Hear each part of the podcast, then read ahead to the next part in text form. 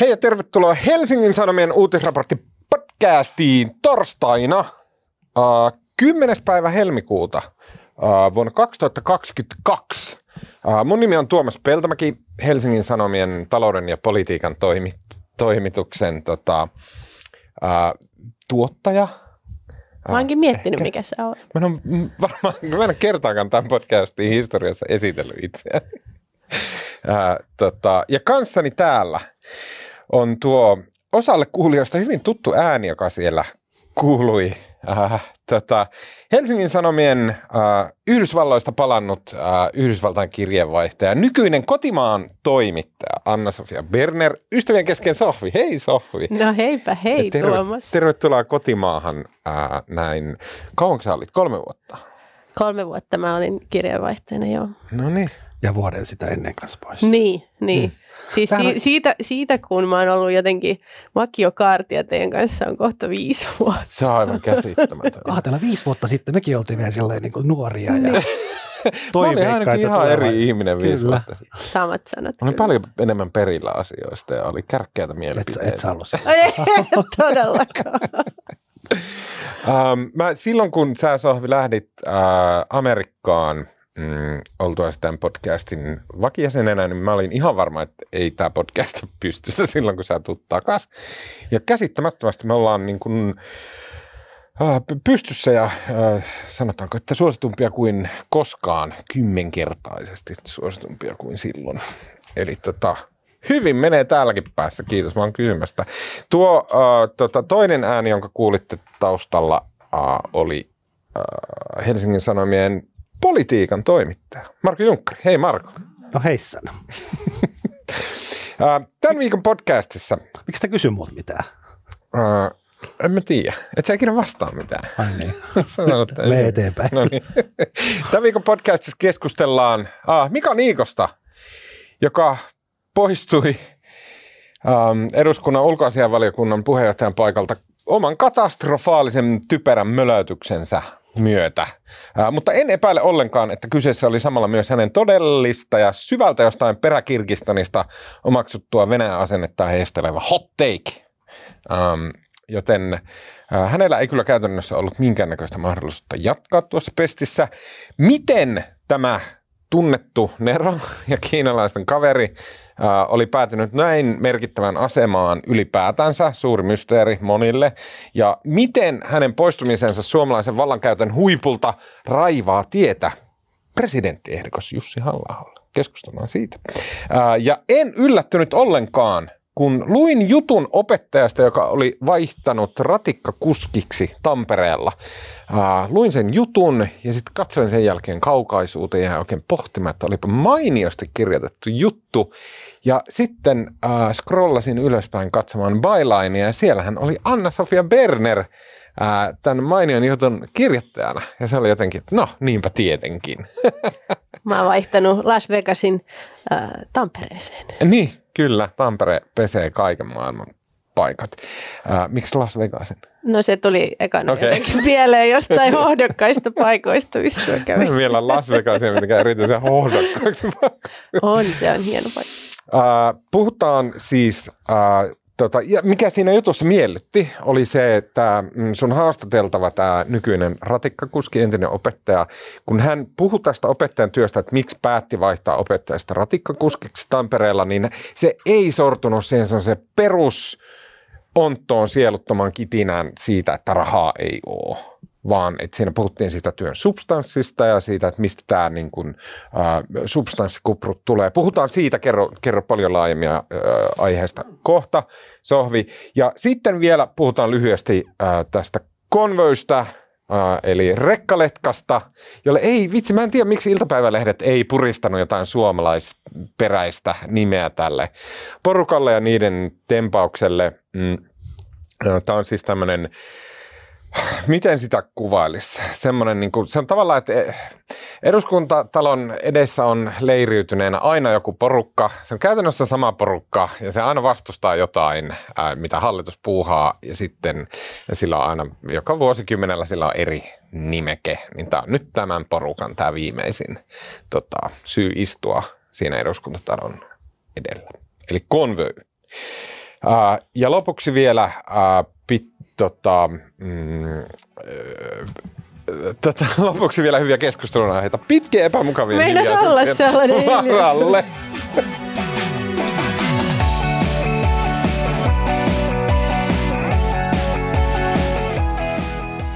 Ensin ihan lyhyesti. Just äsken tuli uutinen, että mm, EU on antanut yhteisen vastauksensa Venäjän vaatimuksiin. Eli kun muistetaan, että Venäjän ulkoministeri Sergei Lavrov lähetti tämmöisen jotenkin aivan superkuumottavan kirjeen Etyj-maille, tietyille jotenkin taktisesti valituille, ää, eniten varmaan kusessa oleville Etyj-maille. Ää, ja sitten hän niin kuin vaati siinä, että te ette sitten saa vastata yhdessä, vaan teidän pitää vastata erikseen. Niin nyt sitten EUn korkea ulkopoliittinen edustaja Josep Borrell on vastannut koko EUn puolesta. Näin mä hyvin pikaisesti sen uutisen lukeneena ymmärsin. Meidän siis otsikkojuttuun on, että EU antanut yhteisen vastauksensa Venäjän vaatimuksiin. Tämä tarkoittaa neuvottelujen katkeamista, sanoo ulkoministeri Lavrov. Alaotsikko EUn ulkosuhteista vastaava korkea edustaja Josep Borrell vahvisti Twitterissä on vastannut EU-maiden puolesta. Mun mielestä tämä on jotenkin aivan käsittämättömän huojentava uutinen. Tuliko teille samanlainen fiilis?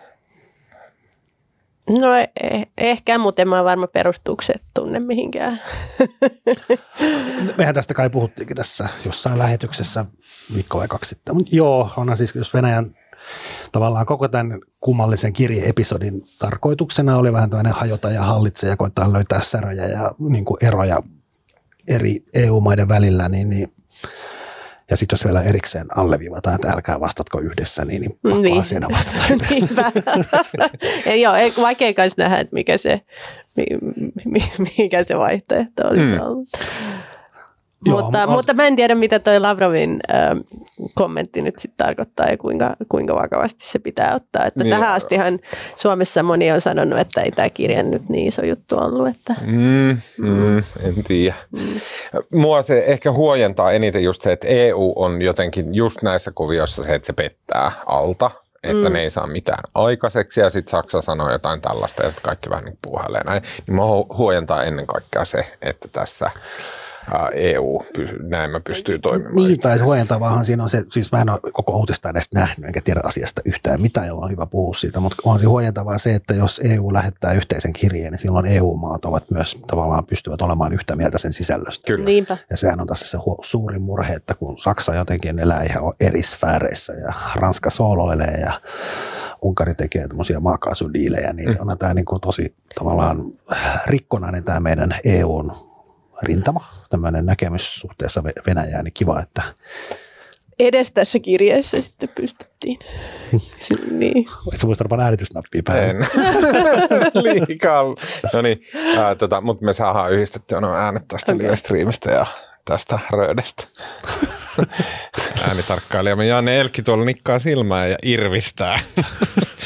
tota, uh, Okei, okay, hyvä. Se tästä uh, ihan viimeisestä käänteestä ehkä siis luetaan, luetaan uutiset ja seurataan tätä supermielenkiintoista. Mutta Ranskan presidentin Emmanuel Macronin tai jonkun muun pitäisi nyt astua julkisuuteen ja sanoa, että Ukraina ei liity NATOon kirjoitti Twitteriin Suomen ulkoasianvaliokunnan puheenjohtaja perussuomalaisten Mika Niikko, tunnettu Nero. Mm, ja hän jatkoi, muuten, muutoin neuvottelut ei onnistuneet Venäjän näkökulmasta ja seuraukset ovat on karmivat. Eikö lännestä löydy yhtä viisasta päämiestä, joka Venäjän tuntee, Niikko kirjoitti jotenkin ilmeisesti pedaten Sauli Niinistölle tämmöistä niin head ass kisser roolia, niin kuin, en tiedä, puistottaa ja kuvottaa tämmöinen meininki. Um, miten on mahdollista, että Niikko kirjoittelee tämmöistä, miten on mahdollista, että tämä, hän niin kuin olisi voinut kirjoittaa Suomen silleen niin kuin itsenäisyyden RIP-kirjoituksen samalla tavalla. Siis tämä on täysin rinnasteinen sille, että NATO-optio niin kuin nauretaan pihalle. Ja, en tiedä, niin kuin, vatsa menee solmuun ja rupeaa kakattaa ja niin kuin, kylmää hikeä tulee ja niin kuin, mitä täällä tapahtuu? Marko, sä tunnet politiikan kuvioita. Miten on mahdollista, että ulkoasianvaliokunnan puheenjohtaja sekoilee näin vakavassa asiassa näin pahasti? No sepä se, eihän se olekaan mahdollista ja hän jätti sitten paikkansa. Mutta onko hän siis ihan itse avannut sen Twitteriä ja mennyt sinne no, Näin mä pahaa pelkään. Siis tässä on pari asiaa. Siis niin kun, se, että jos jos me kolmistaan täällä uutisraporttipodcastissa lausutaan meidän ulkopoliittisia linjauksia, niin se ei nyt niin kuin, se ei kauheasti hetkauta. Eikä yksittäinen kansanedustajakaan niin kuin välttämättä, jos se twiittailee tyhmiä, niin, niin tota, se on lähinnä sitten hänen ja ehkä hänen puolueensa murhe. Ongelma tulee siinä, että kumminkin nämä valiokuntien puheenjohtajuudet eduskunnassa, niin, niin siinä se valiokunnan puheenjohtaja tavallaan edustaa sitä instituutiota, se edustaa eduskuntaa ja se tavallaan se valiokunnan puheenjohtajuus on siinä mielessä merkittävä, että vaikka siellä istuu kansanedustajia, mutta se, että jos niin kuin tasavallan presidentti hoitaa ulkopolitiikkaa yhteistoiminnassa hallituksen kanssa ja tavallaan hallitus nauttii eduskunnan luottamusta ja se kytkös, jolla eduskunnalla on ulkopolitiikan johtamiseen tulee näiden valiokuntien kautta. Ja se on tavallaan se ulkoasiavaliokunta on se valiokunta, jonka kanssa tuota tasavallan presidentti käy tavallaan näitä keskusteluita, eikä se tavallaan valiokunnan puheenjohtaja ei ole vain Mika Niikko, vaan hän on nimenomaan sen kollektiivin edustaja. Ja nyt niin kuin tavallaan ja se valio, ulko, ulkoasiavaliokunta, se edustaa niin kuin, se lausuu eduskunnan näkemyksiä Suomen ylimmän päätöksentekoelimen näkemyksiä asioista. Ja mm. nyt jos hän lausuu jotain, mikä on niin kuin, mä tiedän kuinka pahasti pihalla verrattuna Suomen viralliseen ulkopoliittiseen linjaan, niin, niin eihän tavallaan tuommoinen tyyppi voi jatkaa. Mm. Mä olen jotenkin suuresti epäilyttää koko ulkoasianvaliokunta. Siellä on Niikko ja sitten siellä on Erkki Tuomio, joka, jolta ilmestyi tällä viikolla aivan semmoinen huurunen pamfletti niin kuin NATO-hommasta. Se kuulosti ihan joltain jo- Johan Backmanin tekstiltä. Oletko lukenut sen? Oon, tai no, okei, okay, mä luin äh, tota Iltalehen äh, tiivistelmä aiheesta. No niin, no siis itse asiassa no, Tuomiojakin vastasi Iltalehdelle ja tota, tota sanoi, että niinku tavallaan kaikki, jotka on kommentoinut sitä pamflettia, ne on vaan kommentoinut sen Iltalehden jutun pohjalta, eikä itse lukenut sitä pamflettia. Mutta, mutta sanotaan näin, että tuomioja, tuomioja niin kuin, miten mä sanoisin, tuomioja saattaa olla eri mieltä kuin koko muu maailmankaikkeus, mutta tuomioja on kumminkin niin kuin, tavallaan hän on niin, kuin niin pitkä linja parlamentaarikko, että kyllähän hän, niin kuin, jos hän toimisi ulkoasianvaliokunnan puheenjohtajana, niin hän kyllä korostetusti edustaisi sitä instituutiota. Kyllä, kyllä. Olisi. Kyllä niin kuin tavallaan tässä on kysymys tämmöisestä niin kuin kokemattomuudesta. Mutta Niikko ei, ei kolmannen kauden kyllä, kansanedusta, aivan keskeisiä perussuomalaisia. Tämmöinen, tämmöinen välinpitämättömyys tavallaan niin kuin ei pysty... Ääliö. niin, no ääliömäisyys. Mä, musta, mulla on niin hyvin vaikea tätä ymmärtää, eikä tämä ei ole siis ensimmäinen kerta. Ja tätähän nyt on siis juoruttu jo pidempään, että siis se huoli, mikä Niikolla on näitä erilaisia Kiina-kytköksiä mm. muun muassa ja Venäjä-kytköksistä en tiedä, mutta niin kuin, tota, tämä on johtanut siihen aina ainakin siis spekuloidaan ja huhutaan, että ulkoasiavaliokunta, joka perinteisesti on yksi eduskunnan niin kuin keskeisimpiä valiokuntia ja tavallaan, tavallaan tämmöisen ulko- ja turvallisuuspoliittisen keskustelun ytimessä, niin se on tavallaan vähän niin kuin sivuutettu. Mm. Että ulkoministeriö on koittanut niin kuin vähän, että sinne ei nyt ihan kaikkeen, mm. no sit, kaikkea sit, niin. kerrota, niin. koska pelkoa, että ne asiat vuotaa eteenpäin ja sen takia niin kuin, tota, myös puolustusvaliokunnan suhteellinen merkitys on kasvanut. Niin, eli se, mutta koska, koska kiinnostaa, koska mä jäin tällä hyvin sivusta seuranneena vuosia, mutta että mä just mietin, että ei mun mielestä ulkoisia valiokunta ainakaan missään julkisessa ö, ulkopoliittisessa keskustelussa ihan hulluna on näkynyt, mutta ehkä siihen on myös syynsä. Niin, niin Oota, mutta nyt menee niin, liian niin, laukalle. Sorry, jo. mä haluan puhua Siellä on Mika Niikko, jolla on nämä hämärät Kiina-yhteydet ainakin taustalla, missä, mm. okei, okay, mä yritin lukea sitä, siitä kirjoitettuja juttuja, että mitkä ne Kiina-yhteydet oli.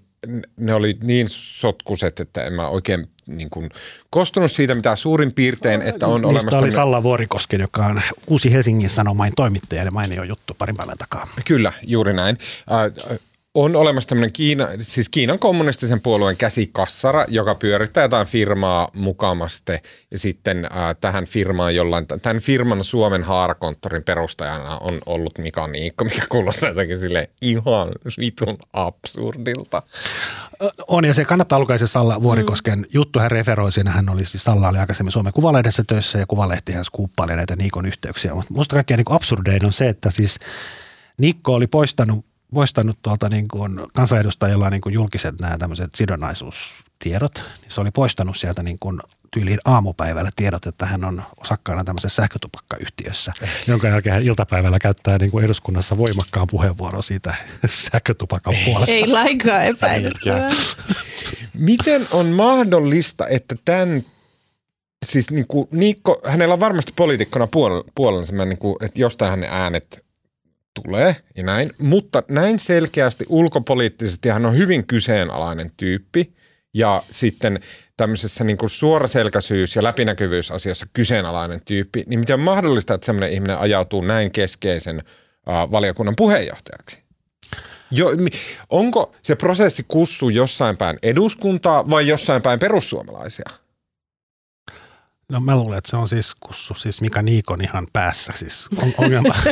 siis, no siis, ongelma, no siis kyllähän se ajatus on se, että siis valiokuntien nämä valiokunnat niin kuin eduskuntapuolueet tavallaan jakavat keskenään. Ne saavat, niin kuin perussuomalaiset saavat tietyt valiokunnat, joiden Vaalituloksen pohjalta. Niin. Vaalituloksen pohjalta, jonka jälkeen sitten neuvotellaan ja jaetaan. Ja kokoomus saa tietyt ja demarit saa tietyt.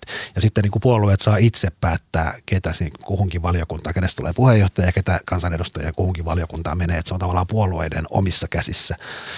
Ja kai se niin kuin onhan niin kuin näiden valiokuntien puheenjohtajiksi nimitetty vaikka minkälaisia vipeltäjiä tässä vuosien varrella, mutta siis kai se niin kuin ajatus on yleensä se, että niin kuin jotenkin jotenkin, että eduskunta on niin kuin mystinen laitos, että siellä niin kuin ihmiset kyllä niin kuin sosiaalistuu siihen ja oppii sen työn ja niin kuin tavallaan rupeaa ottamaan sen työn vakavasti. Ja niin kuin se, onko se mitä jos herra antaa viran, niin herra antaa myös järjen vai miten se ajatus menee. Että yleensä se, että jos ihminen nimitetään jonkun valiokunnan puheenjohtajaksi, niin yleensä, yleensä käy niin, että hän niin kuin tavallaan muuttuu valiokunnan puheenjohtajaksi. Hän oppii työskentelemään siellä ja tietää, mitä pitää tehdä ja mitä voi sanoa ja mitä ei. Kaksi pointtia tuohon. Mutta eikö suomalaisessa politiikassa ole, että vaikka niitä vipeltäjä nimitetään ja niin kuin aika sirkukseksi tämä homma on paljastunut sen jälkeen, kun tuli, tuli silleen sosiaalinen media ja internet ja yhtäkkiä kaikki näki, että mitä se koilua tämä on, niin se on. Mutta ulkopolitiikka on nimenomaan semmoinen osa-alue, mikä Suomessa on pidetty aina tämän kaiken paskajahonnan ja sekoilin ulkopuolella, että se edelleen otetaan vakavasti, että et, et, et se, se on niin kuin jotenkin säilytetty semmoisena, että siellä haetaan se konsensus, siellä ollaan arvokkaasti, siellä ei sekoilla. Kyllä. Näin. Toinen kysymys. Kuten tänään saatiin lukea, perussuomalaisten siis uusi ulkoasianvaliokunnan puheenjohtaja, eli entinen perussuomalaisten johtaja Jussi halla hän kirjoitti mun mielestä ihan käsittämättömän hyvän kirjoituksen siitä, että mitä mieltä Venäjästä pitää olla, mitä mieltä pitää olla NATO-optiosta, mitä mieltä pitää olla ulkopolitiikasta. Ja silloin kun Niikko nimitettiin ulkoasianvaliokunnan puhe, puheenjohtajaksi, niin halla oli puolueen puheenjohtaja, eikö ollutkin? Joten miten, tämä, miten voi olla, että Jussi halla jolla on niin tiukat, niin perustelut ja niin kriittiset kannat Venäjästä, Suomen ulkopoliittisesta asemasta ja muusta, niin miten hän päästää ulkoasianvaliokunnan puheenjohtajan perussuomalaisten edustajaksi ihminen, joka niin kuin nyt tiedetään ajattelee aivan läpi päähänsä ja sen lisäksi hänellä on tämmöisiä aivan ihmeepäselvyyksiä? No se on siis, no nämä valiokunnat, valiokuntien puheenjohtajat, nämä ne valitaan se eduskuntaryhmässä. Että totta kai puolueen puheenjohtajalla on niin kuin varmasti sanomista siihen. Mä luulen, että se iso ongelma on se, että niin kuin eihän perussuomalaisilla ulkopolitiikka ja koskaan ollut perussuomalaisten niin kuin tavallaan kovin keskeinen politiikan haara. Ja varmaan se toinen vaihtoehto Niikon rinnalla olisi ollut sitten Pakkaleen, joka on myöskin niin kuin aika monessa jutussa on kerrottu hänen niin kuin – tavallaan Venäjä-suhteestaan, joka hän, no miten mä sanoisin, hän on hieman eri linjoilla kuin tota, suomalaisen mm. politiikan valtavirta. Hän ymmärtää myöskin Venäjää. Hän on myös ihminen, joka ei, ei koskaan, hän ilmeisesti edelleen sitä mieltä, että Venäjällä ei ollut mitään tekemistä sen, kun siellä Lontoossa tota, myrkytettiin se. Skripaalit. Niin, että Venäjällä ei ole mitään tekemistä asian kanssa. Mutta onko perussuomalaisissa siis halla on Venäjän linja ja sitten on Niikon Pakkaleenin Venäjän linja? Mä luulen, että siellä ei oikein niin kuin, No nythän tässä jo kerrottiin, että siis perussuomalaiset, en tiedä olivatko ne jo aikaisemmin, mutta nämä aikovat nyt niin kuin päivittää. Niillä on joku puolueen ulkopoliittinen paperi, mitä ne aikoo nyt sitten päivittää sitä, koska se on ilmeisesti aika höttönen ja nyt ne aikoo kirjoittaa uusin ja uuden ja siellähän on niin kuin Arto Luukkainen, joka on puoluesihteeri, on itse Venäjä-tutkija ja kiinnostavaa tässä on se, että siis halla niin kuin osaa Ukrainaa. Hän lähetti jo niin kuin Ukraina lähettiläälle tota tweetin. tweetin se on asunut, asunut tota, tota Kiovassa. Hän on, niin kuin tälle, hän on asunut siellä Maidanin aukion reunalla, kun hän on aikoinaan ollut töissä tota, Suomen lähetystössä siellä ja hän tuntee Ukrainan niin kuin todella hyvin ja on niin kuin miten mä sanoisin, ymmärtää varmasti myös Ukrainaa tässä asiassa. Että kyllähän sinänsä tämä on tosi kiinnostava valita sinne puheenjohtajaksi. Ja, ja siis se, se halla kannanotto tai kirjoitus, mihin Tuomas viittasi, niin siinähän hän sanoi, että, että mun mielestä sit se, mitä siitä jäi käteen – suoraan oli, että Ukrainalle pitäisi myydä lisää aseita. Joo, joo. Siis Hallahon kannatto, jonka hän siis julkaisi omassa Facebookissaan ja siitä sitten mediat kirjoitti juttuja, niin se oli varmaan järkevintä, mitä Halla on ikinä kirjoittanut. Hän on selkeästi ulkopoliittisesti niin kuin osaava ihminen. Mä siteraan kaksi pätkää, hänen teksti on myös tosi semmoinen nihilistinen ja synkkä. Äh, hän kirjoittaa muun muassa näin. Ukrainan tapauksessa ei ole olemassa ratkaisua, joka sekä tyydyttäisi Venäjää että olisi hyväksyttävissä sen enempää Ukrainan oikeutettujen intressien kuin kansainvälisen oikeuden periaatteidenkaan kannalta. Siksi neuvotteleminen on joko turhaa tai täysin moraalitonta – Suoraan sanottu, just niin kuin asia on. Sitten toisaalta aivan yhtä sininen, hän puhuu myöhemmin Suomen ää, tota, niin kuin asenneilmapiiristä ja tällä käytävästä keskustelusta. Ää, toisaalta aivan yhtä sinisilmäistä on kuvitelma, kuvitella, että Suomi voisi kävellä NATOon nauttimaan kollektiivisesta turvallisuudesta juuri silloin, kun se meille itsellemme sattuu sopimaan. NATO-optio tällä tavoin ymmärrettynä on itsepetosta ja siitä puhuminen on vain vakiintunut tapa olla sanomatta juuta tai jaata itse asiaan, aivan niin kuin ilahduttavaa tota, mm, suorapuheisuutta ja niin kuin rehellisyyttä poliitikolta tässä asiassa. Mutta ennen kuin laukataan tähän, niin voidaanko lähi, lähilupea lukea se uh, tota, itse, mitä se Niikko siinä sanoi? Mm. No luepa se uudestaan ääneen. Ranskan presidentin Emmanuel Macronin tai jonkun muun pitäisi nyt astua julkisuuteen ja sanoa, että Ukraina ei liity NATOon. Eli Okei, ja sitten. Muutoin neuvottelut ei onnistuneet Venäjän näkökulmasta ja seuraukset on karmivat. Tämä on niin kuin, tässä on tosi tavallaan isoja ajatuksia tässä, että mitä hän vastasi. Eikö lännestä löydy yhtä viisasta päämiestä, joka Venäjän tuntee? Ja tähänkin varmasti kuitenkin, vaikka hän on hölmö, niin tähänkin sisältyy joku ajatus tähän viimeiseen. Eli tässä Niikko esittää siis, että – että siis tämä niin kuin tavallaan pöyristyttävin, että länsimaiden pitäisi äh, sulkea Ukrainan NATO-optio, että se pitäisi siis länsimaiden toimesta mm. estää.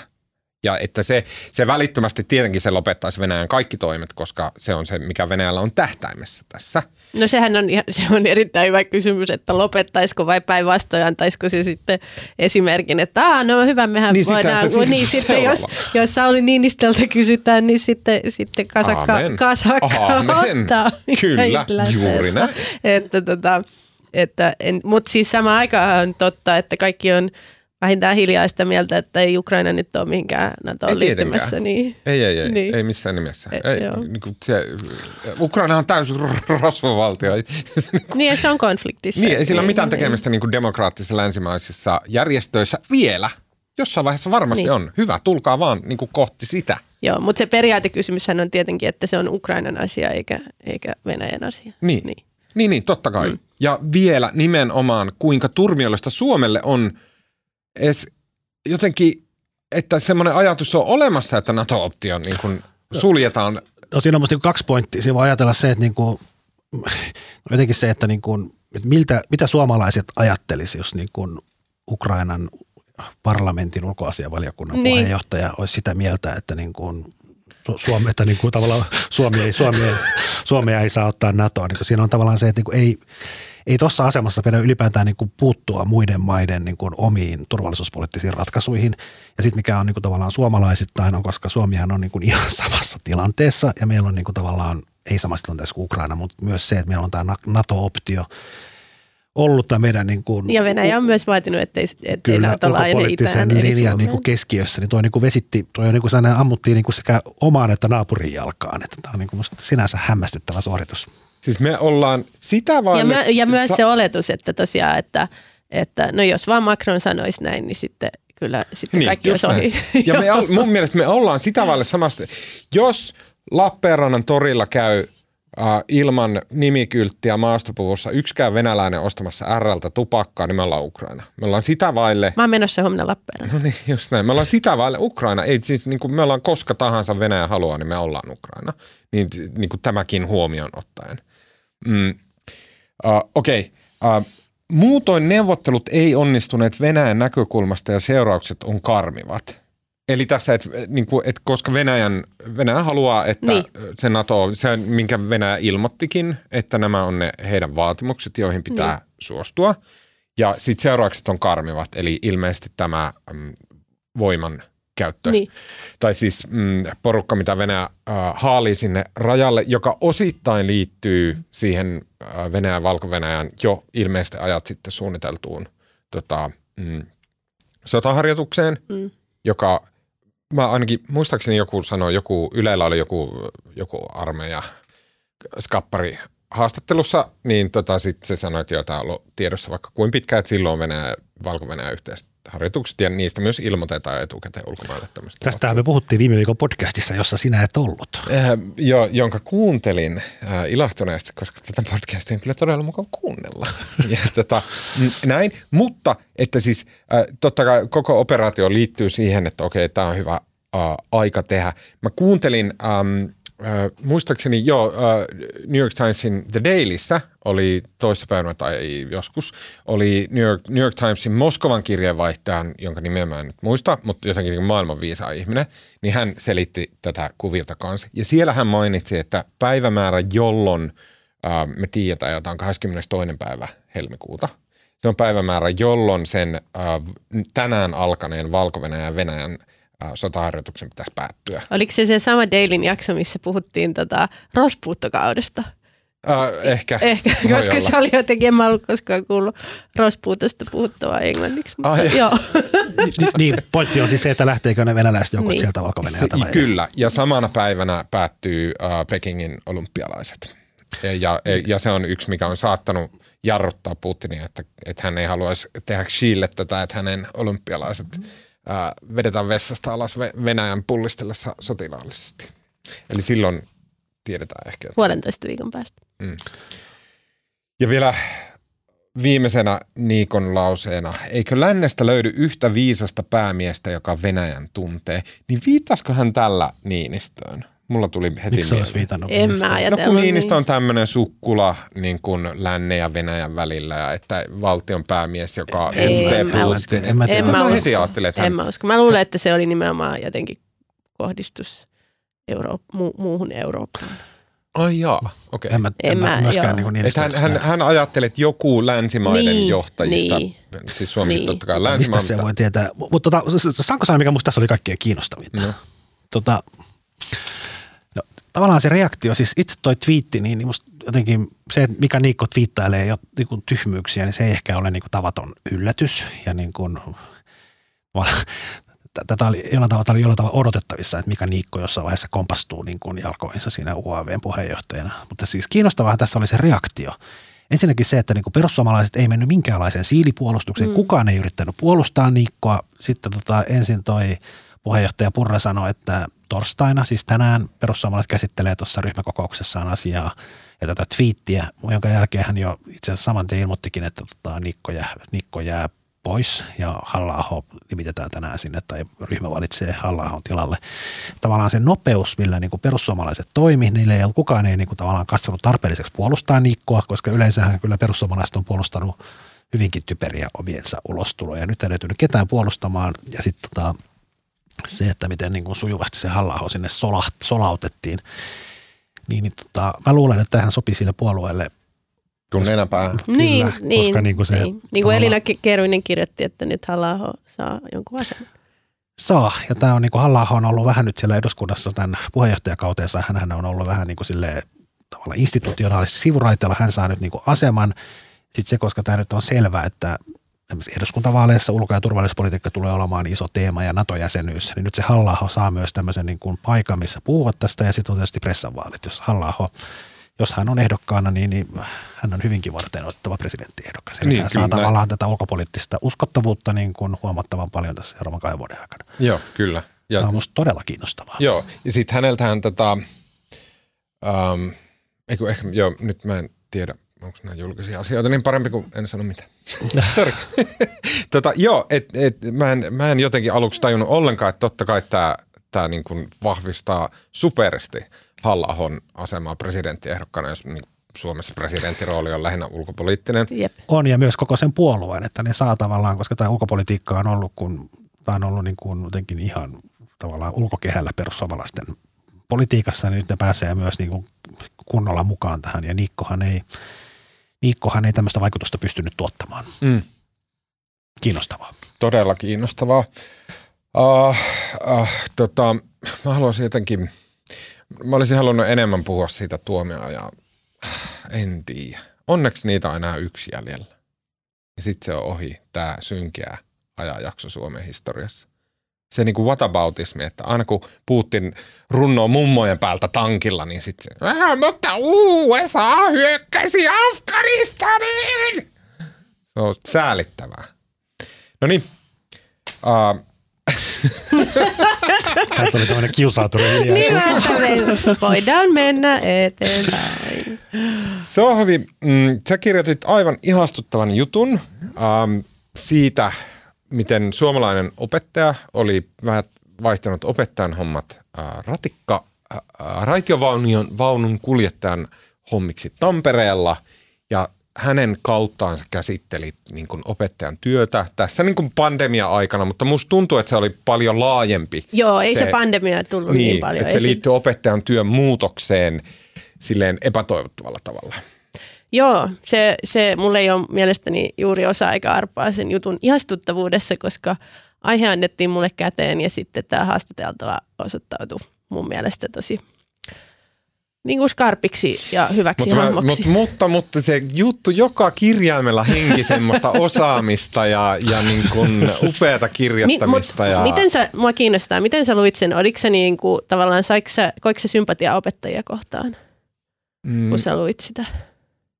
Joo, mä ehkä lähtökohtaisesti muutenkin koen sympatia opettajia, koska, koska mun ex-vaimo on siis opettaja. Niin, koska mä seurasin tota, opettajat itse. Ja jaka... häntä, häntä edeltänyt ex-tyttöystävä oli myös tota, No niin, voidaan käydä tämä sun suhden historia myöhemmin läpi.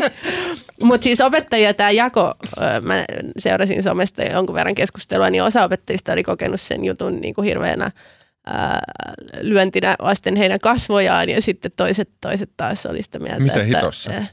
No, koska, koska tämä Herman Keränen, jota siinä haastattelin, niin hän muun muassa sanoi kuitenkin, että, että ei kukaan muu voi asettaa opettajan työlle rajoja kuin opettaja itse ja vähän niin kuin ehkä sillä valtuutti opettajia niin kuin ottamaan itseään myös niskasta kiinni ja luottamaan itseensä. Ja sitten siinä mainittiin Jyväskylän opettajan koulutuslaitoksen johtaja – mainitsi yhtenä mahdollisena ratkaisuna varovaisesti opettajien siirtymisen vuosityöaikaan. Mm. Ja se on ilmeisesti opet- osalle opettajakuntaan niin kuin valtava punainen vaate, joka sitten tavallaan peitti sen kaiken muun alleen, että he ei missään nimessä halua jos on, vuosi, jos on vuosityöaika, niin tuleeko silloin kesälomat?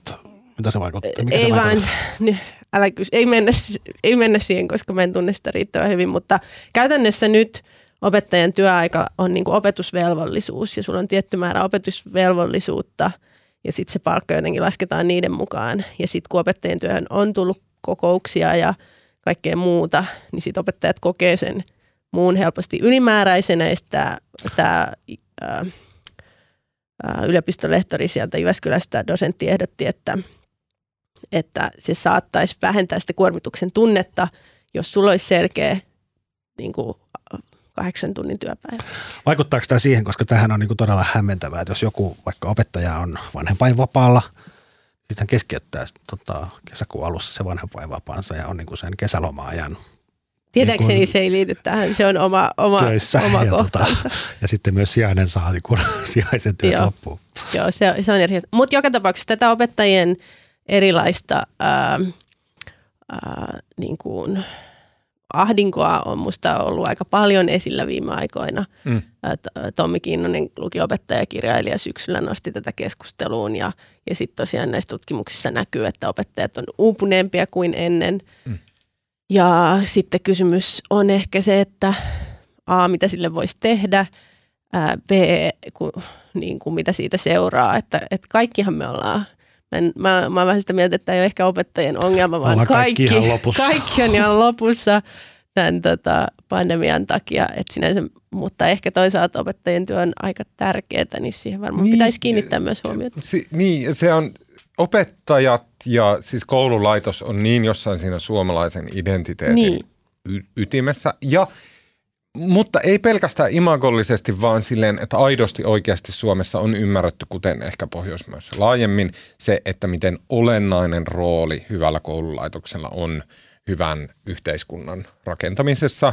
Ja, ja sitten et se, että tulee semmoisia niin kuin pillipiipareita tekemään kaiken näköisiä iPad-hankkeita sinne ja pilaa sen koko homman, niin suututtaa kansakunnan niin. syviä rivejä. Mä niin kuin ymmärrän, se, se on tärkeää, se on niin kuin tuntuu niin kuin, hyvin vähän enää on semmoisia kansallisia aiheita, mutta tämä selkeästi on semmoinen Kyllä. Niin koko kansaa koskettava. Joo, ja siitä tämä Herman Keränen puhui myös aika kauniisti, että, että tämä on niin kuin kaikkien asia ja myös muiden kuin opettajien tai lasten tai vanhempien asia. Mutta, mutta samalla mä jo syksyllä Jenkeistä seurasin tätä keskustelua myös vähän hämmentyneenä, koska siellä käydään ihan samaa keskustelua ja sikäläinen tavallaan koulurakenne on aivan erilainen, mutta siellä, ja siellä oltiin niin kuin etäkoulussa paikoin puolitoista vuotta ja niin kuin se on ollut aivan hirveätä härdelliä. Mm. Ja sieltäkin opettajat niin kuin pakenee alalta, että just se, että, että mikä on niin kuin jotenkin su- suomalainen ilmiö ja mikä on osa jotain isompaa, niin se, sekin on ihan mm. kiinnostavaa. Mm. No kun mun mielestä tässä on kyse semmoista niin kuin meto, metatyöstä, mm. joka on jonkunnäköinen luonnonvoima, joka pyrkii tunkeutumaan mihin hyvänsä työhön. Ja, jo, ja jos palautetaan vielä, koska me ei ehkä kauhean hyvin selitetty tätä alkuperäistä juttua, mutta nimenomaan tämä Keränen oli siis luopunut opettajan työstä, koska hän koki, että siihen tuli paljon kaikkea ylimääräistä, mikä ei tuntunut niin kuin oikealta työltä, vaan piti päinvastoin jotenkin esittää näyttävänsä kiireiseltä ja mm. Puuhata kaiken näköistä, mikä sitten veti pois sieltä luokkahuoneesta. Ja nyt kun hän ajaa ratikkaa, niin sitten hän vaan ajaa sitä ratikkaa. Niin. Mä oletan, että osa tästä hankehumpasta, mistä ne puhuu, niin se liittyy EU-rahoitukseen sillä tavalla, että koulujen... Ja myös ihan valtiorahoitukseen, joo. Joo. joo. EUssa, jos EUlta tulee rahoitusta, niin ne kirjaamiskäytännöt on tosi, tosi semmoiset niin kuin, semmoiset niin kuin ranskalais-saksalaiset, että kaiken maailman raporttia tulee niin kuin kolmen kappaleen neljälle eri luukulle. Ja sitten tietenkin kaikki muut Euroopan kansat ymmärtää, ettei niitä oikeasti tarvitse tehdä, mutta suomalaiset on niin tunnon tarkkoja, että sitten niitä painetaan niitä raportteja niin yötä päivää tuolla niskalimassa, mikä on semmoista aivan turhaa mm. hommaa. Mm. Ja varmasti niin kuin jonkunnäköinen versio tästä on valtion rahoituksessa. Mutta sitten, ja tätä kaikkea, niin turhat palaverit, turhat raportit, seurantahommat, ää, kehitetään jotain mittareita, mitä ruvetaan seuraamaan ja sitten sit, niin mittarit tekee siitä duunista pikkuhiljaa vuosien saatossa aivan erinäköistä, pilaa tänään. Sitähän tapahtuu alalla kuin alalla, mutta sitten opettajan työhön liittyy se ydin, jossa niiden täytyisi kyetä ensinnäkin kasvattaa meidän lapsia ja sitten sivistää meidän lapsia ja tietyiltä osin myös suojelemaan meidän lapsia meiltä vanhemmilta. Joo, mä luulen, että se on ehkä just noin. Ja mä luulen, että tässä on tapahtunut niin kuin, silloin, jos, jos niin kuin työntekijä menettää niin kuin tavallaan hallinnan tunteen siitä omasta työstään, niin sitten tulee niin kuin tosi raskasta. Ja musta tämä näkyy niin kuin, vähän niin kuin joka paikassa. Ja siis julkisella sektorilla musta tuntuu, että koko ajan niin kuin, tulee vaikka erilaisia hoitajamitoituksia niin kuin vanhusten hoitoon tai mihin tahansa, missä niin kuin tavallaan keskushallinto – tavallaan määrää. Kaikki haluaa tehdä niin kuin hyviä asioita ja parantaa näitä, mutta se tulee niin kuin tavallaan jonkinlainen määräys, joka sitten niin kuin heitetään sinne kentälle, että hoitakaa, että niin kuin 0,7 hoitajamitoitus tai joku muu, mikä varmasti parantaa kaikkien mielestä asiaa, mutta onko se niin kuin kussakin paikassa se niin kuin paras tapa toimia. Ja sitten samaan musta tuntuu, että tämä niin kuin opetussuunnitelma, mikä OPSI, niin, niin sehän on vähän samanlaista, että siellä, missä se ikinä tehdäänkään, niin hajuakaan kouluhallituksessa, Opetushallitus. niin, opetushallituksessa, niin siellä niin kuin kirjoitetaan sinne kamalasti hyviä asioita ja kaikki, kaikilla on niin kuin vaan mm. varmasti niin kuin hyvät tarkoitus ja halutaan sinne niin kuin uusimpia pedagogisia niin kuin konver- tämmöisiä juttuja sun muuta ja niin sitten se vaan niin kuin heitetään sinne opettajille ja sitten joku opettaja, joka on niin kuin, tavallaan vuosia tai vuosikymmeniä tavallaan opettanut omalla tavallaan, niin hän saattaakin yllättäen niin kuin, että se hänen oma tulee se tunne, että hänen niin kuin sitä omaa tapaa tehdä ja mm. omaa ammattitaitoa niin kuin ei enää kunnioiteta, vaan se tulee niin kuin jostain ulkoa annettuna ja hänellä menee siihen niin kuin kaikkeen hankehumppaan se aika, mikä muuten hänellä mm. menisi siihen. Niin kuin. Ja, ja se, se ja tämä näkyy myös kauhean monessa ammatissa. Tämä ei ole niin, se on läpiensä. Ja, ja, ehkä korostuu tämmöisissä ammateissa, mikä meilläkin on, joka on aika niin kuin klass... Ei, mutta niin, mutta myös semmoisissa, missä on myös sellainen klassinen professio, että meillä on niin kuin käsitys, että mikä meidän työtä on. Ja sitten sit kaikki muu tuntuu niin kuin ylimääräiseltä, niin opettajillahan on vahvasti sellainen tietenkin myös. No, mutta mua kiinnostaa se, koska ää, ää, mä en tiedä, tämä voi olla liian henkilökohtainen kysymys, mutta koska teillä on kuitenkin kummallakin kouluikäisiä lapsia, niin ja mulla ei, ja mun kokemus koulusta on 20 vuoden takaa, niin miltä se koulu näyttää, niin kuin, että onko tavallaan asiat niin huonosti kuin tässä julkisessa keskustelussa annetaan ymmärtää, tai, tai onko ne, miten ne lapset, onko ne ihan tyytyväisiä siihen? Tai yhtä tyytymättömiä kuin aina ennenkin? on, en mä ole niin kuin, tavallaan havainnut tämmöistä, ja sehän on varmaan kahden opettajakohtaista ja koulukohtaista, niin, niin. meillä ei kyllä niin kuin, ei, ei niin kuin moitteen, ei moitteen sanaakaan. Niin ei. Niin kuin, toisaalta... se on niin päin, läpi historia se on niin päin, että jos se opettaja on semmoinen niin tiukka ja ilkeä, niin sitten meillä on probleema. Mutta jos opettaja on kiva, niin sitten meillä ei ole probleema. Niin, niin aivan, aivan, aivan. Ja, ja sitten sehän tässä on, että paljon semmoista hyvää jää ja että me tehdään aina juttuja vaan huonosti, eli paljon hyvää jää, jää piiloon. Ja, ja esimerkiksi mä juttelin yhden tutun kanssa, joka on Itä-Helsingissä opettajana, niin sanoi, että ja hän, hänkin luetteli paljon ongelmia, ja sitten kun mä kysyin, että mikä, mikä sitten kuitenkin saa jatkamaan nimenomaan siellä, niin hän esimerkiksi sanoi, että vanhemmat on oikeasti tosi kiitollisia koululle ja niin kuin siellä niin kuin paljon maahanmuuttajataustaisia oppilaita, niin hänelle, hän ei kohtaa semmoista ikävää – sitten taas vanhempien taholta, vaan kaikki on sillä kiitos opettaja, kiitos opettaja. Ja, mm. ja tota, ja eikä tämäkin, musta vielä, ehkä tämäkin pitää sanoa, että mun mielestä se niin kuin uudet opsit ja uudet vaatimukset ja hankehumppa, niin kyllä siis jotkut myös tykkää siitä. Tämähän on niin. kauhean niin kuin myös niin kuin opettaja. Osa haluaa kehittää, niin. Ennenhän aina firmoissa ja kaikissa oli se niin kuin kehitysosasto. Niin. Sinne meni ne propellipäät ja sitten ne kehitteli siellä kaikkea ja yle, yleensä ottaen niistä hommistahan, et, ja mä oon itse semmoinen pro, propellipää. Mun mielestä olisi ihana suunnitella kaikkia prosesseja ja muita. Ja ne olisi ihan niin kuin eri kiertoradalla kuin todellisuus ja se olisi niin kuin mahtavaa, jos sitä saisi tehdä työkseen.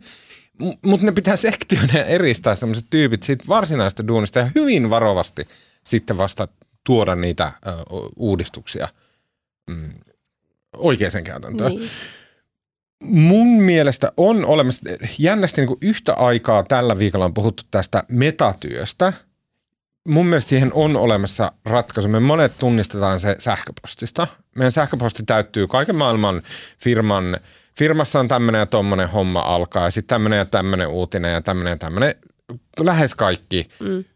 Niistä sähköposti yksi viidessä vuodessa on semmoinen, että se oikeasti kannattaisi lukea. Kaikki ne voi huoletta deletoida. En mä lue mitään meidän sähköpostia. Ei kukaan, kenenkään, älkää ihmiset koskaan lukea mitään työpaikkana sähköpostia, piste. Se, niin kuin, se poistaa taakasta kaiken, älkää tehkö sitä. Semmoinen niin italialaistyyppinen istumalakko, jos se ei liity suoraan sun duuniin, niin sit sä et tee sen asiaa tee yhtään mitään. Tällä tavalla tässä maailmassa pärjää, tehkää silleen, ignoroikaa kaikki se Tämä oli vähän se, se tämän kyseisen opettajan Kyllä, asenne myös, että, niin kuin, että, että pitää keskittyä. Ja mä voin, Microsoft mä voin... Outlookissa saa semmoisen filterin, että jos se, ole, jos se sähköposti ei ole lähetetty suoraan vain minulle, niin mä en edes näe sitä. Se, joo, ja sitten mun, mä en nyt tiedä, mun pitäisi kehittää joku uusi tapa, mutta suosittelin vahvasti myös tätä aikaeroa, että mä en päässyt mihinkään, mihinkään laajempiin kokouksiin ikinä, koska oli yö. Nyt mun, nyt mun kokousten määrä on moninkertaistunut. Sen lisäksi tällä viikolla tässä yhteydessä sun jutun niin kun jälkilaineissa – on puhuttu siitä, oli tämmöinen tapaus, muistan nyt sitä paikkakuntaa, missä oli jouduttu sitten koulun palkkaamaan vartija. Ja sitten, et, koska siellä koulussa oli niin käytöshäiriöitä ja tämmöisiä. Mutta tämähän on tavallaan vähän erillinen. Tämä on myös opetusalaa vaivaava ongelma, Joo. mutta tämä on erillinen. Ja tämä johtuu siitä, että Sipilät ja, ja muut kumppanit ja häntä edeltävät on leikannut koko ajan koulu niin, tota... ja, mä, ja mä luulen, että se johtuu ylipäätään yhteiskunnan muutoksesta, että sitten just, just se, että, että PISA-tulokset laskee ja niin edelleen, niin, niin kyllä siinä varmaan näkyy myös semmoinen yleinen suomalainen kehitys, että osa porukasta on vähän heikommin mukana. Saanko kertoa story time, äh, jakaa liian henkilökohtaisesti, mutta mä oon niin omassa elämässä näin, näin niin yhden esimerkin tästä, että kun me ollaan sieltä Oulusta kotoisin ja sitten kun minä ja sitten äh, mä opiskelin Tampereella ja sitten uh, mun vaimolla oli virka Kempeleessä, semmoinen pikkuinen tuppukylä Oulun vieressä. Hän oli siellä uh, erityisopettajana. Oliko Juha Sipilä Kempeleestä? Joo, hän on myös Kempeleestä. Näin. Ja sitten kun mä opiskelin Tampereella, niin sitten mun vaimo otti virkavapaata ja tuli vuodeksi mun kanssa asumaan sinne Tampereelle, että mä sain opiskeltua siellä. Ja sitten hän meni Tampereella ö, niin kuin vastaavaa hommaa. Ja se ero oli jo niin kuin yö ja päivä. Se oli tosi paljon niin yö ja päivä, että, että jos, jos Kempeleessä se erityisopettajan työ, niin kuin, niin kuin mä nyt karrikoin, että, että niin tämä on laajempi alue, mutta Kempeleessä se tosi paljon painottu siihen, että on oppimisvaikeuksia ja sillä, että ne lapset on vähän tyhmiä ja näin. Ei hänen sanoja, mikä tässä niin hänen sanoja. Mutta sitten mitä enemmän tultiin etelään, niin sitä enemmän näkyy, että ongelmat on siellä perheessä. Mm. Ei lapsen päässä, vaan siellä perheessä. Niin kuin vanhemmissa ongelma on huumeiden käyttö lisääntyy ja tämmöinen näin. Ja sitten tavallaan, että miksi mä oon päätynyt esimerkiksi asumaan Hyvinkäälle, niin se syy on se, että ne kokemukset sieltä suurien kaupunkien kouluista oli niin negatiiviset verrattuna pienempien kaupunkien kouluihin, että meillä ei ollut minkäännäköistä halua. Mutta eihän se toisaalta, eihän se toisaalta myöskään noin ole koska sehän on suurissa kaupungeissa, sehän on kauhean koulukohtaista ja aluekohtaista. Mm. Et sä voi sanoa, että suuren kaupungin koulut on jonkinlaisia ja pienen kaupungin jonkinlaisia, vaan niin, sehän on niin kuin suuressa hän on, hän on erityisopettaja. Eli hän... tiedän, mutta myös siis erityisopettajan työ eri puolilla, vaikka Helsinki on hyvin erilaista. Tästä, mm. tästä on se yli 20 vuotta, mutta muistan, kun vaihdoin yläastetta hämeenlinnalaiselta yläasteelta tamperelaiselle yläasteelle, niin oli siellä hurjempi meno sillä Joo, kyllä. Ja Marko, sä oot väärässä. mutta Marko on myös oikeassa. Että, se, että, joo, tota, mut, mut, et kun e- koulukohtaiset erot ovat suuria. Kyllä. Uh, Okei. Okay. Uh, Sitten vielä viimeiseksi hyvin nopsaa. Mm. Mistä me puhuttiin? Äh, sä, äh, Sohvi, kirjoitit myös, me nyt vähän puhutaan jutuista, mutta sä kirjoitit jutun näistä konvoista. No en oikeastaan edes juttua, vaan, vaan pikkuruisen kolumnin. Mm. Mutta tota... Mä vähän ignoroin tämän aiheen. Mä, en, jotenkin, mä oon niin paljon, mulle, mulle tulee edelleen pommittaa kaiken maailman. Rokotekriittiset niin kun, uh, joka päivä sähköpostia ja viestejä, että, että mitä heillä on asiaa. Ja niin kun mä luen yeah. ja käyn keskusteluja heidän kanssa. Ja sitten tämä konvoi on niin selkeästi samaa jengiä, niin mä en jotenkin jaksanut uh, hirveästi perehtyä tähän. Mutta mikä tämä konvoi siis nyt? No mun mielestä oli kiinnostavaa se, koska mun asenne oli toiku sullakin, että, että no nyt on tällainen mielenosoitus ja näin. Mutta sitten mä hämmennyin, kun se oli niin kuin viikonloppuaikana oli ja ei niitä, se, mitä niitä oli muutama sata ihmistä ja välillä suljettiin Mannerheimin tie, ja, mutta ei tullut mitään suurta rekkaparaatia esimerkiksi paikalle. Ja, ja sitten siinä oli vielä tämä huumoripuoli, että oltiin kännissä ja sekoiltiin. Ja, ja tota, musta tuntuu, että se tosi monia ihmisiä myös piristi, koska ei ole tapahtunut mitään muuta kuin koronaa ja Venäjää, niin sitten ihmiset seurasi niin kuin niiden striimejä ja muita niin kuin aivan onnellisina, että jotain viihdettä on maailmassa. Mutta sitten tuli maanantai ja alkuviikko ja tämmöiset vakavasti otettavat toimittajat palas töihin ja sitten yhtäkkiä Hesarin pääkirjoituksessa ja A-studiossa ja ja kaikkialla keskustellaan hyvin vakavasti siitä, mitä, miten tämä unohdettu kansa protestoi ja miten se pitää ottaa vakavasti, niin siinä kohtaa mä hämmennyin, mm. että, että onko tämä tosiaan osa jotain suurempaa ilmiötä ja onko mä väärässä, kun mä ajattelin, että tämä nyt oli yksi mielenosoitus. Niin, niin. Har, harmitonta. Niin. Sekopäästä. Niin.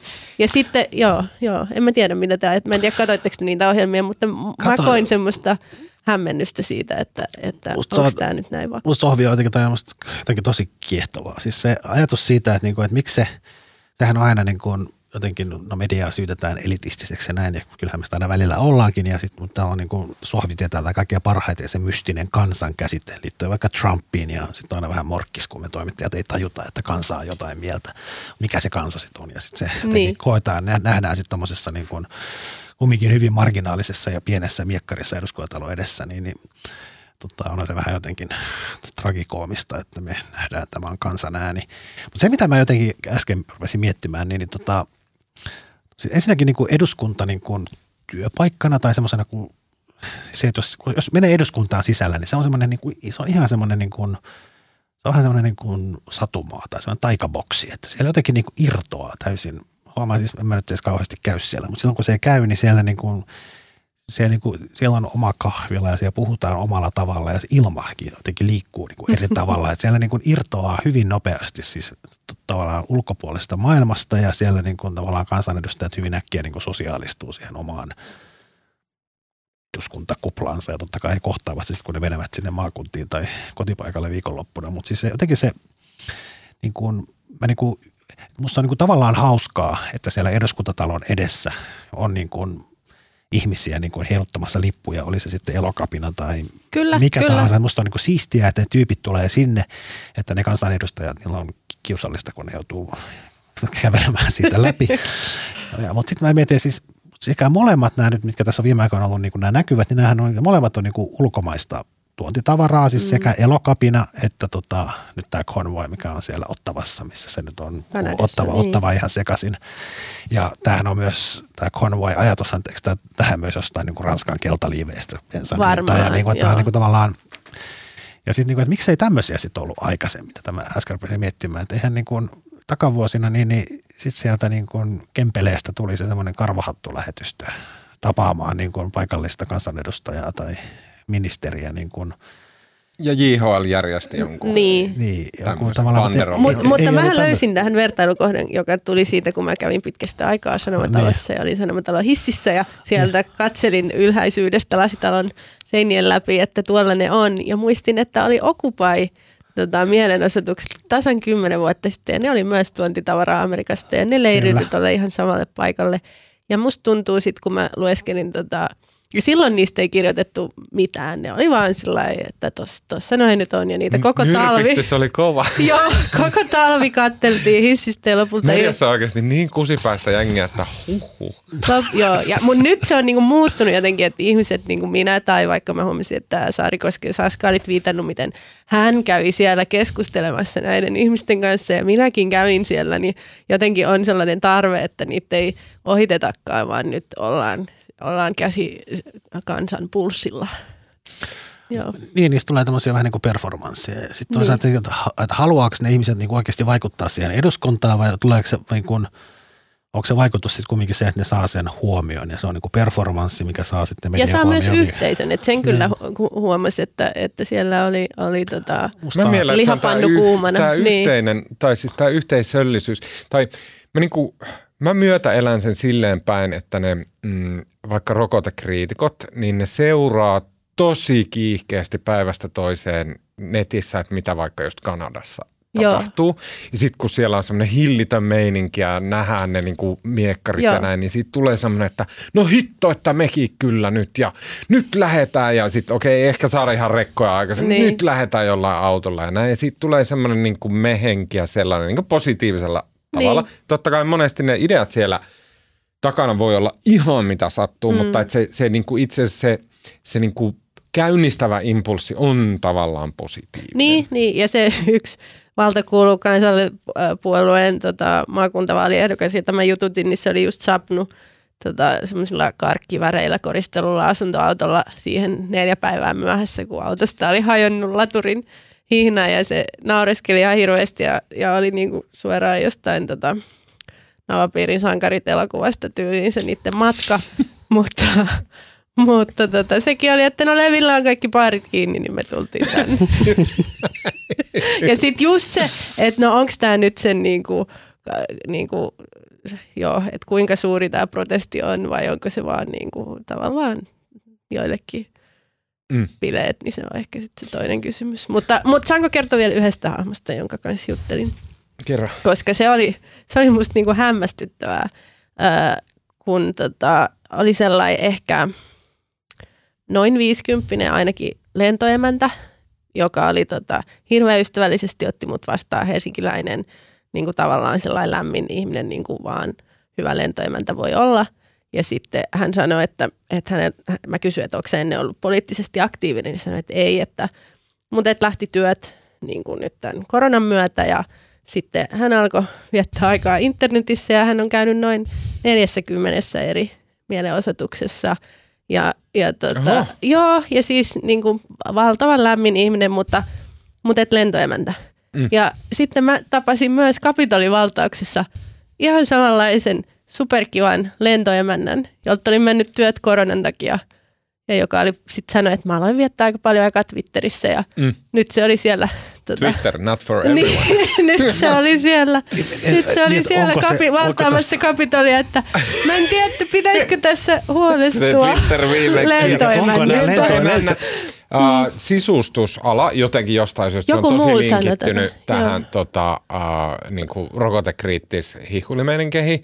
Ja sitten myös toi tietenkin nää, kaikki hyvinvointi, Joo. jooga, kaikki tällainen ravintoterapia ja muu. Ne kaikki jotenkin, mä en tiedä, mutta, mutta se sisustus, lentoemäntä ja, ja hyvinvointi, ne on niin kuin silleen, siellä, siellä on se niin kuin, tota...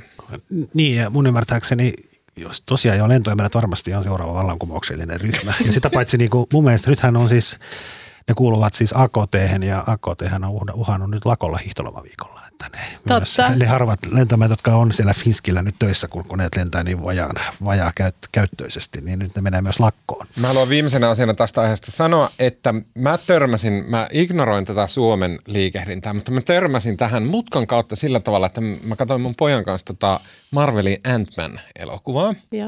Ja sitten Siinä äh, näyttelee tämmöinen siis nainen, joka on mun mielestä kaunein nainen, kuka on ikinä elänyt.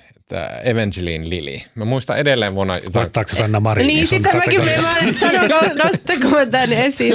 Marko etsin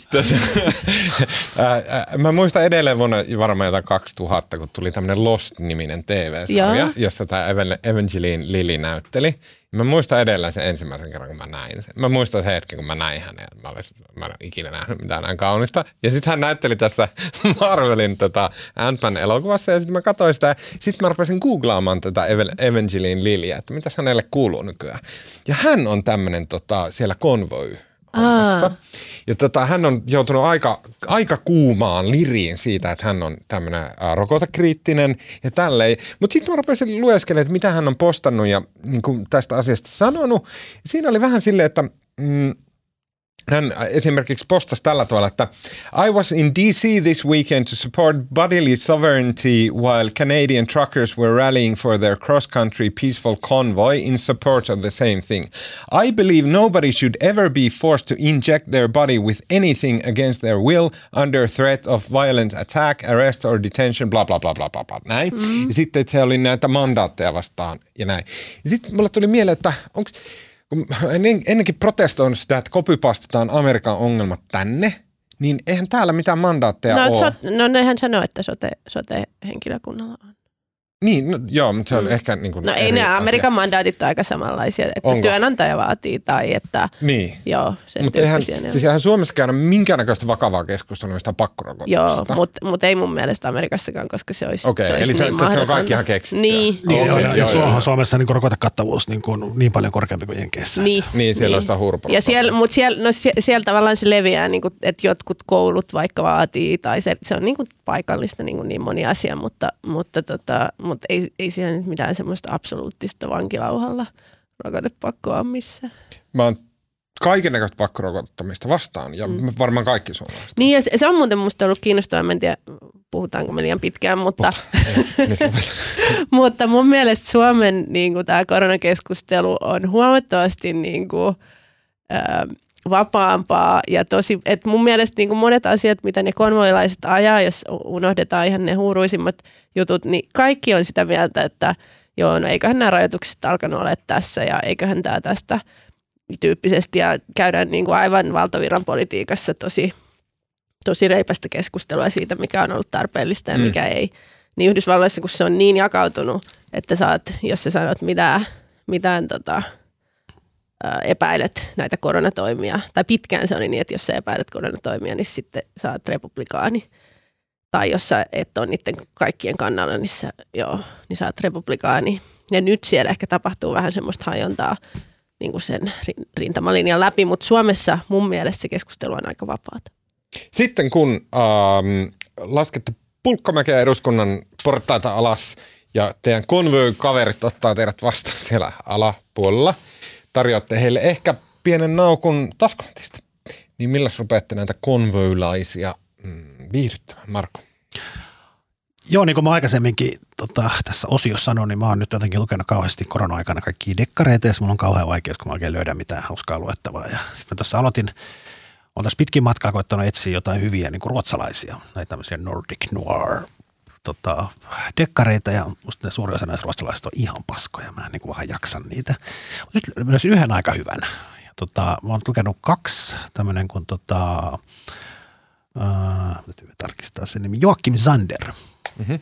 joka on siis tämmöinen, hän on entinen itse ollut EU-parlamentissa töissä, en tiedä onko lobbarina tai jotain, ja silleen niin kuin musta aika makeasti, on siis, mä olen nyt kaksi hänen kirjansa, eka oli Uimari ja toinen oli Lähiö. Ja tota, se lähiö oli niin kuin aika jotenkin makeasti, että hän on tehnyt niin kuin valtavan taustatyön ja siinä oli tämmöisiä niin kuin Syyriaan taistelijoiksi, isistaistelijoiksi lähteneitä nuoria ja lähiön ongelmia kytketty kytketty yhteen ja rakennettu tämmöinen vielä dekkarijuoni, missä on niin kuin venäläistä vaikuttamista ja tota, ties mitä. Ja jotenkin mua ennen kaikkea viehättää, siellä on yksi semmoinen hahmo, semmoinen EU-parlamentin lobbari, joka on niin kuin, semmoinen niin, kuin niin läpeensä silleen niin kuin, ei paha, hän on niin kuin, aika semmoinen niin kuin symppis tyyppi, mutta on niin kuin valmis tekemään aika minkälaisia niin kuin pahuuden töitä rahasta. se on niin kuin, hän on niin kuin jatkuvasti, että hän on niin kuin sitten, näissä kahdessa ekasankin molemmissa sama juoni, että hän tekee näitä pahuuden töitä. Tässä jälkimmäisessä hän niin kuin järjestää fyrkkaa näihin, tota, näihin tukholmalaisiin lähiöihin, että ne siellä järjestää mellakoita, jotta sitten venäläisten oligarkkien omistama tämmöinen turvallisuusfirma saisi yksityisiä poliisipalveluita itselleen. Ja, wow. Mutta aina se, että oli jossain vaiheessa paha omatunto. Sitten se muuttuu hyviksi. Kuulostaa uudistukselta.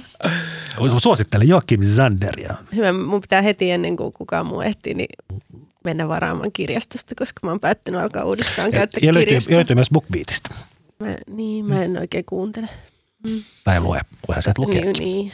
Mm. Tota, mm, no mä, mä, musta tuntuu, että no mäkin lukenut kaiken näköistä, mutta se mitä mä haluaisin suositella on suomalaiset naisten lehdet. Sillä kaiken kattavasti, koska tota, mulla on nyt, kaikki kysyy, että mä oon nyt hetkinen, monesko päivä kymmenes. Hu- huomenna mä oon ollut tasan kuukauden Suomessa.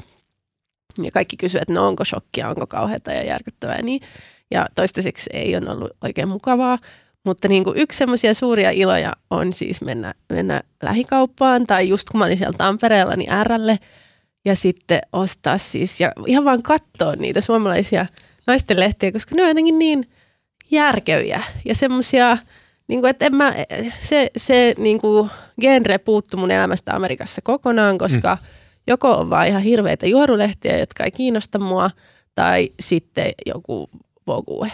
Ja tavallaan se... Superrikkaiden niin, ökypalatsit. Niin, niin, niin sitten tavallaan siinä huomaa tämän niin kuin suomalaisen y- yhteiskunnan tasa-arvoisuuden ja sen, että, että, tota, ja että ne on edelleen, mä luulen, että ei, tai en tiedä miten naisten lehdillä menee, mutta aikakauslehdillä yleensä on maailmassa vaikeaa, mutta jotenkin sitä enemmän se ilahduttaa mua, että siellä on, niin kuin niissä on, sekä, ne sekä viihdyttää, että niissä yleensä on jotain Asia. oikeasti kiinnostavaa. Mm ja, ja ne on niin kuin edelleen todella hyviä. Mun mielestä on hauskaa, nyt talonrakennusprojektin myötä mä oon lukenut läpi kaikki sisustuslehdet, mitä mm. Suomessa on ikinä julkaistu, ja myös kaikki, mitä Ruotsissa ja Tanskassa on julkaistu. Ja se on jännä, että esimerkiksi ruotsalaiset sisustuslehdet on täysin erilaisia kuin suomalaiset. Joo. Ruotsala- ruotsalaisissa sisustuslehdissä esitellään aina – semmoinen niin kuninkaallinen palatsi, Aa. joka on täysin semmoista krumeluuria, ökyä ja kultaa ja pitsiverhoja ja sellaisia, tai en mä tiedä mitä, jotain sifonkia, en tiedä. Näin. Niin, ja sitten suomalaisessa sisustuslehdessä se on aina semmoinen niin maksimissaan kaksio kalliosta, joka on silleen just niillä tietyillä design-vempeleillä. Semmoinen niin ihan peruskuppanen, ei siis, siinä jo, jo, siis talossa siis, ole mitään erikoista, mutta sitten siinä on raahattu ne niin kuin hienot ää, kalusteet ja mä, niitä esitellään. Mä en ole eläessäni oikein koskaan lukenut sisustuslehtiä ennen kuin just nyt, kun sattumalta se on vähän ajankohtaista. Mutta mä just sanoin viikonloppuna mun miehelle, että, että että, nämä, että näiden sisustuslehtien perusteella Suomessa niin kuin yleisimmät ammatit on toki arkkitehti, graafikko, kuvataiteilija, Kyllä. Ö, sisustussuunnittelija. Kyllä. Ja ja siinä ne sitten välillä on joku julkiskokki tai muusikko. Kyllä, tai ja muu. ainoa sallittu elämänmuoto on joko mökillä äh, Sipoossa tai, tai tota, Turun saaristossa tai kaksiossa äh, Helsingissä. Ta, niin, tai kantakaupunki, joo. Niin, niin. joo. mitään välimuotoja joo. ei ole. Kyllä.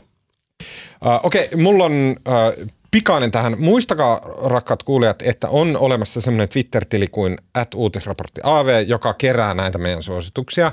Hänellä on joku niin kuin neljän, viiden vuoden niin kuin backlogi selvitettävänä. Hän aina välistä aktivoituu tekemään tätä. Me rakastamme häntä, me olemme kiitollisia hänelle. Seuratkaa sitä tiliä ja auttakaa häntä. Kirjatkaa ylös näin, niin kuin näin ja tälleen, koska se urakka on ihan hillitön. Uh, mutta hän on upein ihminen tässä universumissa. Uh, lyhyesti, koska mä olisin halunnut puhua tästä tuon tota, Niikko-osuudessa, niin mun on pakko kehottaa ihmisiä kuuntelemaan Honestly podcast, jota pitää New York Timesin entinen mielipidetoimittaja Barry Wise, joka on niin kuin tä, tätein ja republikaanein nuori nainen, mitä voi olla. Hän kuulostaa ihan 60-vuotiaalta republikaanin tädiltä, mutta hän on jotain niin yli 19. Ja, tota, uh, mutta hänellä on tämmöinen Honestly podcast, joka on tämmöinen niin konservatiivi republikaan podcast. Hänellä oli semmoinen jakso, ihan eilen tuli ulos, missä on uh, New York Timesin uh, joku ul- ulkomaan asioiden toimittaja, maailman upein tyyppi, uh, ja Matt, Matt Taibbi, joka on tämmöinen amerikkalainen toimittaja-kirjoittaja. Mä oon pitänyt häntä niin kuin todella terävänä ja niin kuin suorastaan nerona, että näin. Matt Taibbi, aina kaikki mitä häneltä on lukenut, suurta neroutta. Mutta he kävi keskustelun tästä Ukrainasta ja Matt Taibbi paljastui ääliöksi, niin kuin todella epärehelliseksi ääliöksi, joka ei hiffa, niin kuin, wow, kuunnelkaa raivostuttavin ja typerin haastattelu ikinä äh, podcastista. Ja sen lisäksi serialin, äh, jota pidetään yleisesti ottaen yksinä kaikkia aikojen parhaista podcasteista. Serialin tekijöiltä on tullut uusi äh, podcast-sarja nimeltä The Trojan Horse Affair. Mm. Se sijoittuu Englantiin. Siinä on kaiken keskiössä on tämmöinen kirje, Uh, ja mä jo, näin mainoksen siitä, se näytti tosi kiinnostavalta. Kyllä, tämä kirje, uh, tota, joka aiheutui mun mielestä vuonna 2015, jotain tämmöistä, 13 ehkä, niin Englannissa Brightonin, en muista sitä kaupunki tarkkaan, uh, tota, uh, kaupungissa niin tota, suuren skandaalin, koska tässä kirjassa väitettiin, että siellä päin kouluissa, jotka on enemmistö muslimi, muslimioppilaita, niin siellä päin uh, tämmöiset äärisalafi-muslimit on ruvennut rekrytoimaan toisiaan opettajiksi ja koulun henkilökunnaksi. Ja että pikkuhiljaa siellä koulussa niin kuin ruvetaan indoktrinoimaan näitä oppilaita niin kuin ääri-islamiin. Ja tämä, tämä tota podcast-sarja seur, niin kuin seuraa sitä ja siellä, siellä paljasti ihan semmoisia hillittömiä aukkoja, niin kuin, että poliisi ei vaan missään vaiheessa se yrittänyt edes selvittää, että keneltä se kirja ja ne väitteet on peräisin – ja tota, sitten siihen liittyy Britannian pa- äh, hallituksen Michael Gove, joka tunnetaan niin kuin muslimikriitikoiden esi, esi, esi, esi-isän niin kuin suurpäällikkönä, joka teki tästä semmoinen mielettömän juttu. Se seurataan se saaga todella hyvin. Se on tosi kiinnostavaa, kuumottavaa. Siinä on semmoinen lisää kierre, joka on ehkä hyvä tai ehkä huono, mutta sen tekijä, toinen näistä tekijöistä, Hamza Zaid, uh, hän on siis journalisti-opiskelija. Mm, hän on kyllä siis, hän on ihan aikuinen ihminen ja siis niin kuin aiemmalta ammatiltaan lääkäri, mutta hän sitten törmäsi äh, tähän Brian Reediin, joka on tehnyt serialin äh, tota, aiempia kausia, niin hän törmäsi ja se pitchasi tälle äh, Brian Reedille, että voi, voisiko hän, hän tehdä niin kuin oppilastyönä tämmöisen podcast-sarjan. Ja tämä on nyt se podcast-sarja. Wow. Joo, ja tota, siellä on, se on, se on, äh, se on todella, kannattaa kuunnella, todella, todella hyvä, todella, todella hyvä mm, uh, Trojan Horse Affair. Muistakaa myös Honestly Podcast, uh, maailman raivostuttimia haastatteluja. Kaikki nämä löytyy neljän vuoden päästä at uutisraportti AV mm, Twitter-tililtä, jota ylläpitää suuri Nero. Siinä kaikki tältä erää. Uh, kiitos Anna-Sofia Berner. Mm, uh, ihana, että olet uh, saapunut Suomen kamaralle. Kiitos Tuomas. Kiitos Marko Junkkari. Kiitos. Mm, mun nimi on Tuomas Peltomäki. Ääni ja kaiken muun mahtavan meille tekee tänään Janne Elkki. Uh, ja me kuullaan taas ensi viikolla.